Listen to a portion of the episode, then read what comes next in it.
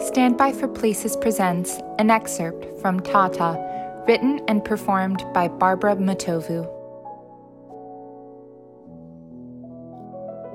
I am a planner.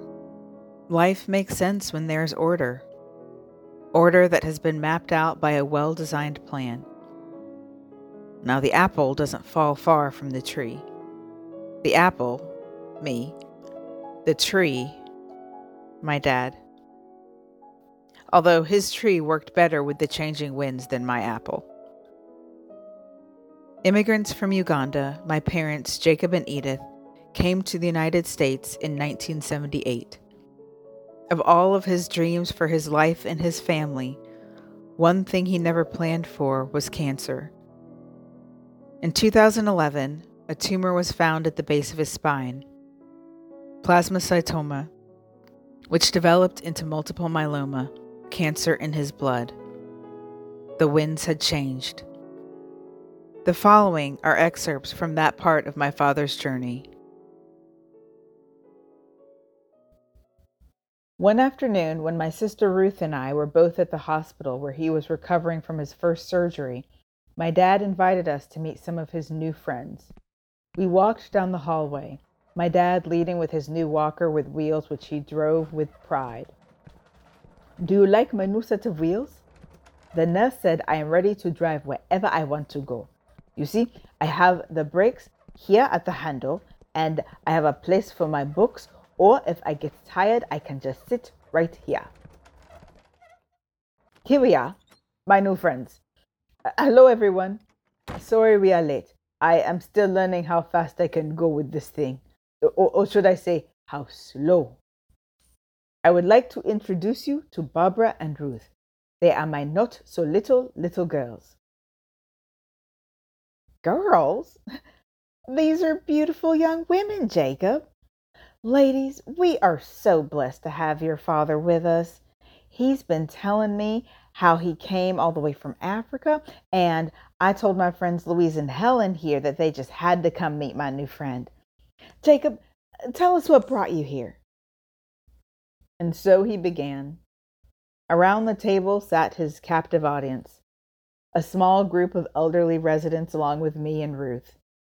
They hung on his every word, asking the occasional question, but mostly listening.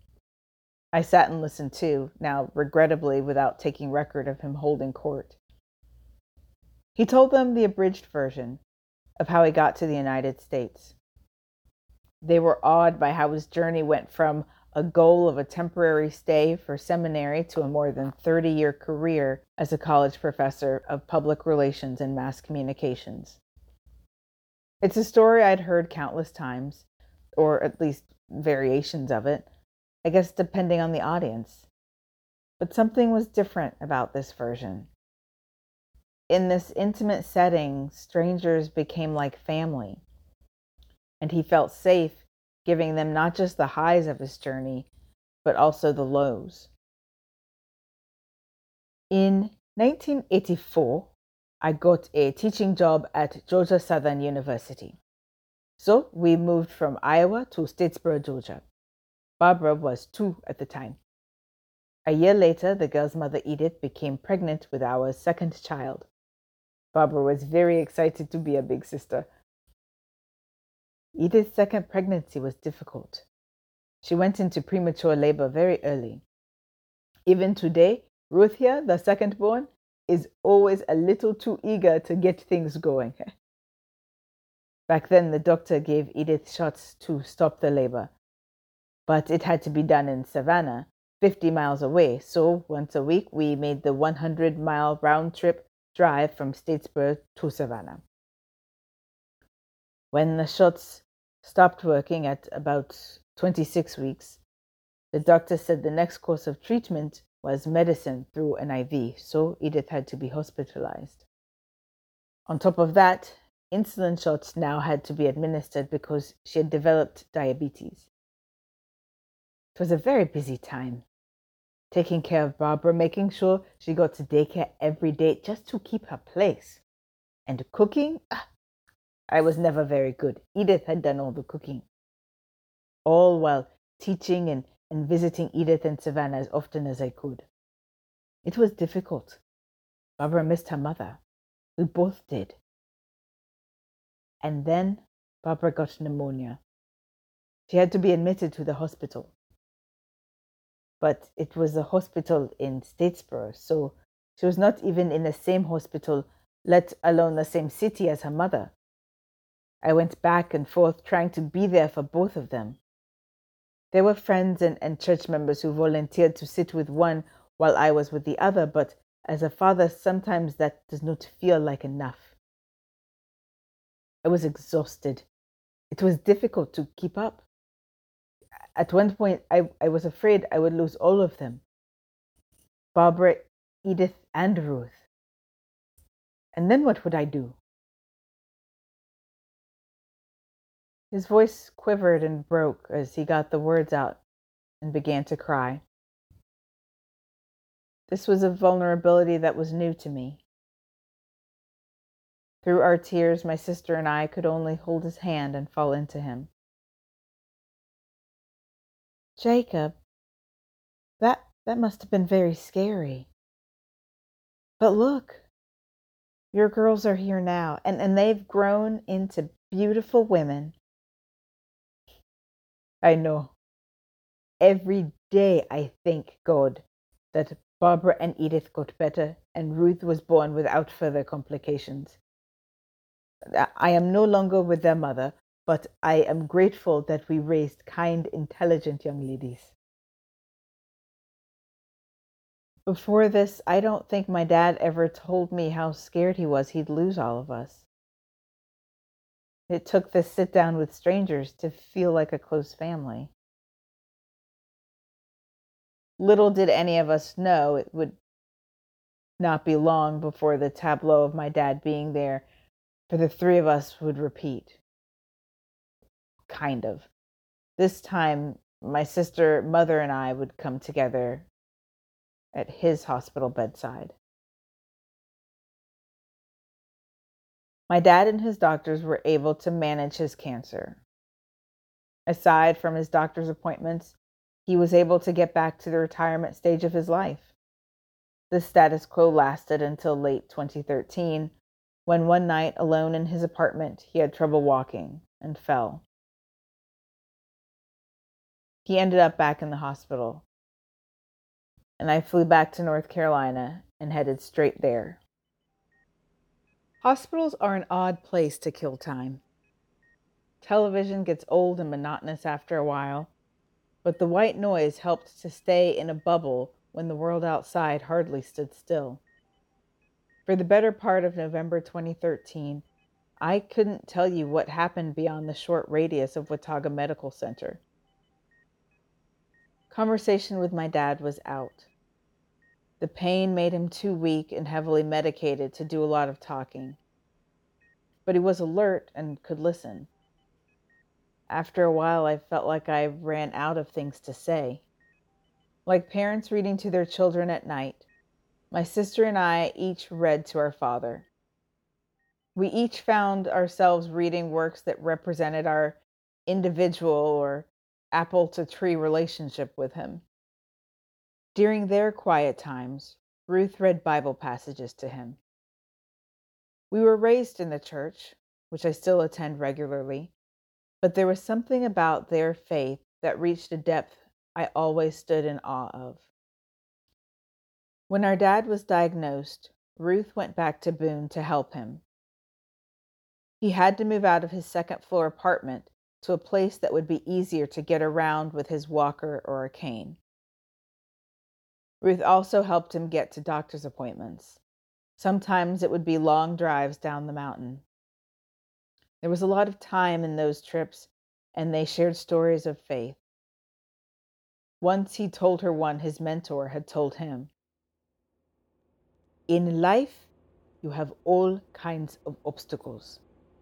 It is like driving in a car down a dark road and having Christ as your light beams coming out of the car sitting still in the car, you, you can only see and go as far as the light beams go, which can be scary because you do not know what is coming around the bend or, and in front of you. but it can also be empowering because as you move, the light goes with you. Jesus promised, I will never leave you nor forsake you. You see, the faster you drive, the farther you can see, accomplishing many great things. For me, I pulled out the only book I had on me Team of Rivals by Doris Kearns Goodwin.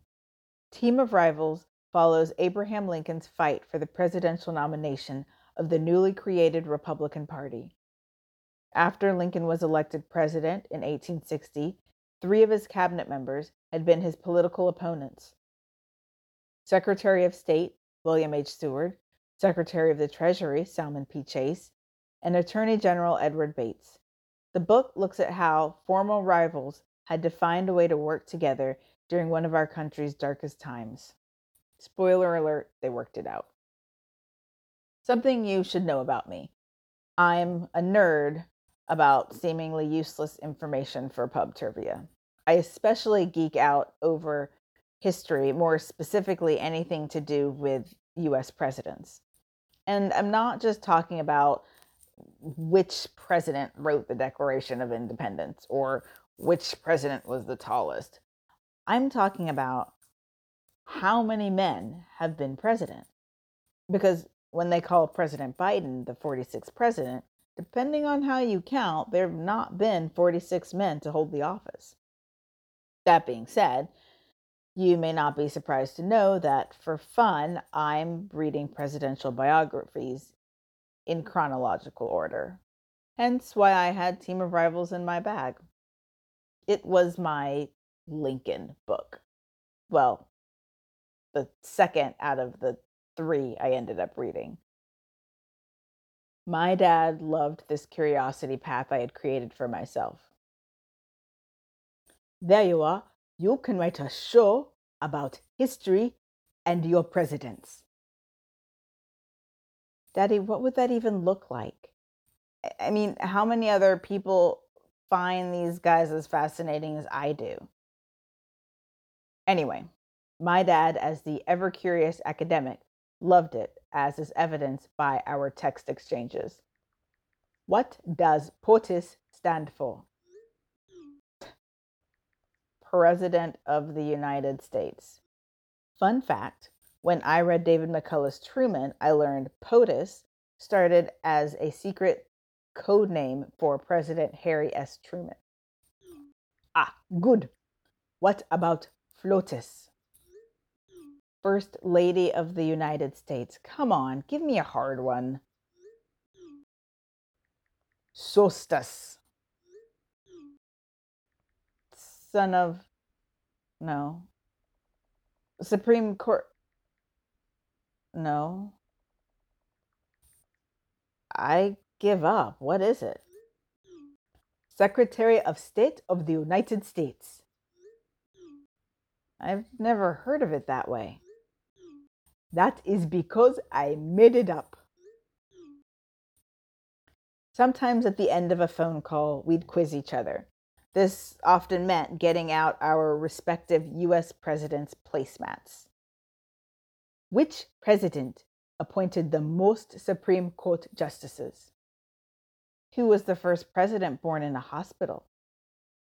Which president previously served as director of the CIA and vice president? Which president's first language was not English? Who was the only president never elected president? Who was the only president later named to the Supreme Court? In trading questions, could either one of us have looked up the answer? Of course, but we didn't. Where's the fun in that? Eventually, back and forth questions turned into wondering and hypothesizing. Do you think if Hoover had been a politician, the Great Depression would have never happened or ended sooner? Do you think Washington knew what he was doing? Or was he just really good at hiding his anxiety? What if Nixon had not resigned?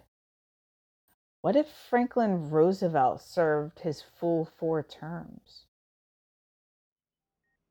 So, in the hospital with nothing else to say, I read Team of Rivals. Okay, uh, to catch you up, uh, so far the Civil War's been going on for a while, and Lincoln's like, guys, we gotta save the Union. And then I got to the part when Lincoln's 12 year old son, Willie, got sick and died from typhoid fever. Do you read about a boy's sickness to a sick man?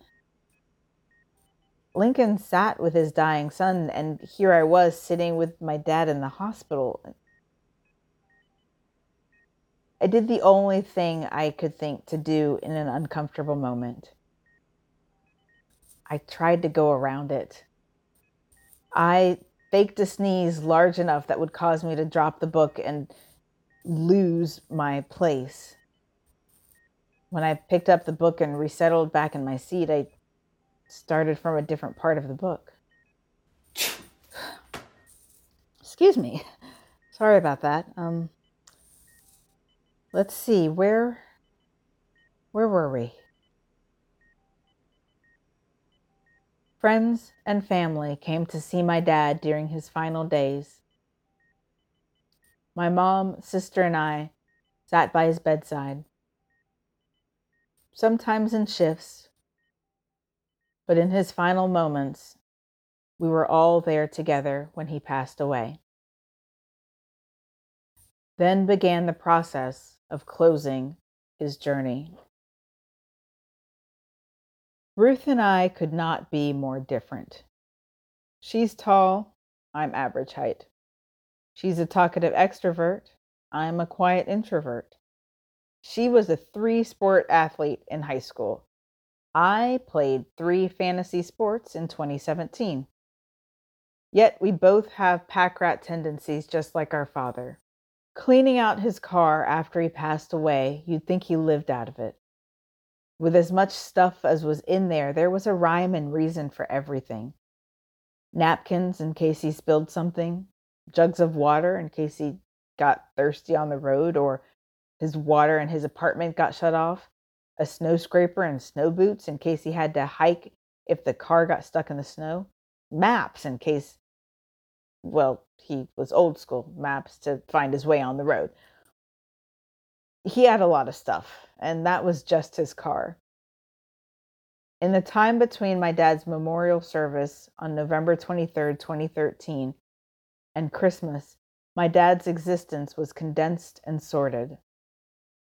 With help, my sister managed to clean out his basement apartment where he had spent his last year. She put all his furniture and files into a storage container, and nearly everything else ended up at our mom's house. It was mostly clothes and mail that hadn't been opened. When I went home for Christmas that year, I did what I could to help go through his things. Among the pile was his old briefcase. It was as if we had pulled a relic from a time capsule. As a child, it was a symbol of a professional. Daddy, Daddy, come come play grocery store with me and Ruthie.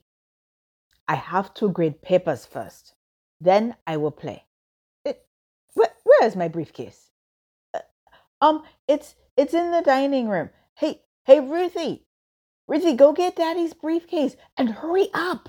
If daddy grades papers, then he will play with us. Hey, daddy, at school, I said my daddy is a teacher too, and a very important teacher because you have a big briefcase and you give a lot of homework. Homework is how you learn. Okay, go. Let me grade these and then I will come to your, your little grocery store. That was the tableau of the 90s in our house. My dad, in his 40s, settling back into his spot on the couch, uncapping his red pen to grade papers in front of the news or a football game. In my mind, he'll always be 40 something. As far as I knew, he was born an adult man. Like in the movie It's a Wonderful Life, when George Bailey is discussing his future and his father says that George was just born older. That's how I saw my dad born older, forever middle aged. We had a couple of pictures in the house when he was younger, but not many. Most of them, I think, were in his 20s, maybe 30s. It wasn't until he passed away that we found evidence among all sorts of stuff that he saved, proving my dad was not born a 40 year old man. The briefcase was at the stage of old where it wasn't in tatters, but it was frozen in time from a work life lived. When we opened it, it was like opening a treasure chest. Instead of gold and jewels, we found a paper trail of my dad's life, most of which I had never seen or assumed existed only in the abstract. Inside the briefcase, we found a copy of his birth certificate. Father, Yowasi Bukenya. Mother, Igulasi Namuyembwa. A baby picture.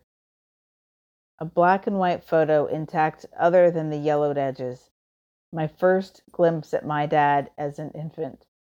This little round faced boy who looked just like my sister Ruth at maybe three months old, sitting on my grandparents' lap. Various degrees and diplomas. Sure, there were his bachelor's and master's, but he had to start somewhere. Here it is his certificate of completion from Wampewo Primary School. I imagine the future scholar breezed through his early grades, but that could also be the mythic version of him in my head. And his PhD, the ultimate academic achievement, completed about the time of my toddler years. Copy of the divorce papers. My parents had been divorced for years by this point, but there was still something jarring about seeing the legal document. We were sitting immersed in this treasure chest of sorts when my sister reached into the pocket and pulled out a notepad with our dad's handwriting. His will, or the closest equivalent, his last wishes. It looked like he had worked on it in pieces given by the different dates on various pages, the earliest being June 2011. Like a wave washing over me, that was the day he had told me his life story. Yeah, a- after his first major surgery, I flew down to see him.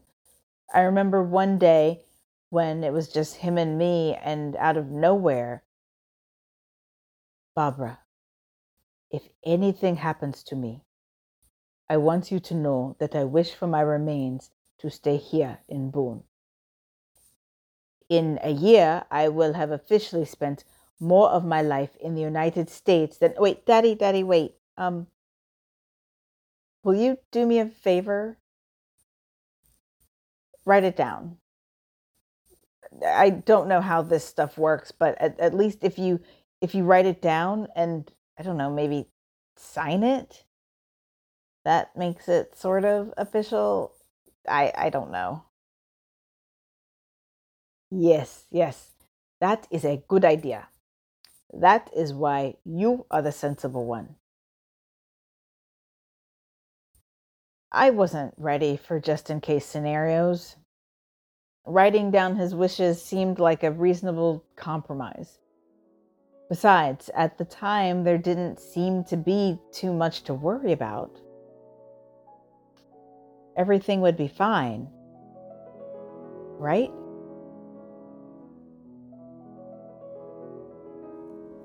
Thank you for listening to Stand By for Places. New episodes drop every Wednesday, so don't forget to hit that subscribe button. To learn more about us and how to donate, visit our website at www.standbyforplaces.org. Until next time.